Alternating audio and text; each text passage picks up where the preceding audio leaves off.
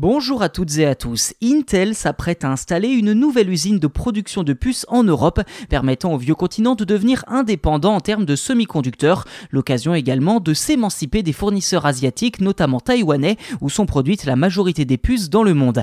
Et face à cet enjeu crucial qui recoupe également celui du tout électrique de l'industrie automobile, où la consommation de puces est très importante, l'Union européenne versera près de 7 milliards d'euros au total à l'entreprise pour l'aider à s'installer. 6,8 milliards d'euros, c'est précisément la somme que versera l'Union européenne dans le cadre du European Chips Act à Intel afin d'aider à la construction d'une nouvelle usine de puces en Allemagne. Plus précisément, cette somme couvrira 40% du coût total de la construction dont la facture s'élève à 17 milliards d'euros.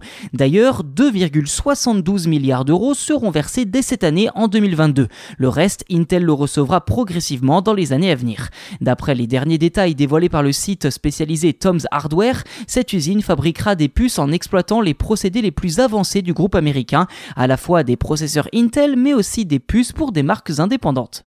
En Allemagne et plus précisément dans la ville de Magdebourg où sera construite cette usine, l'arrivée d'Intel représente une véritable aubaine économique puisqu'elle permettra la création de 3000 postes permanents et plus de 7000 emplois temporaires. De plus, d'autres créations d'emplois devraient accompagner la construction de l'usine comme chez les fournisseurs de services, les entreprises de construction et les partenaires locaux d'Intel. Cet immense chantier devrait débuter au début d'année 2023 pour une ouverture de l'usine en 2027.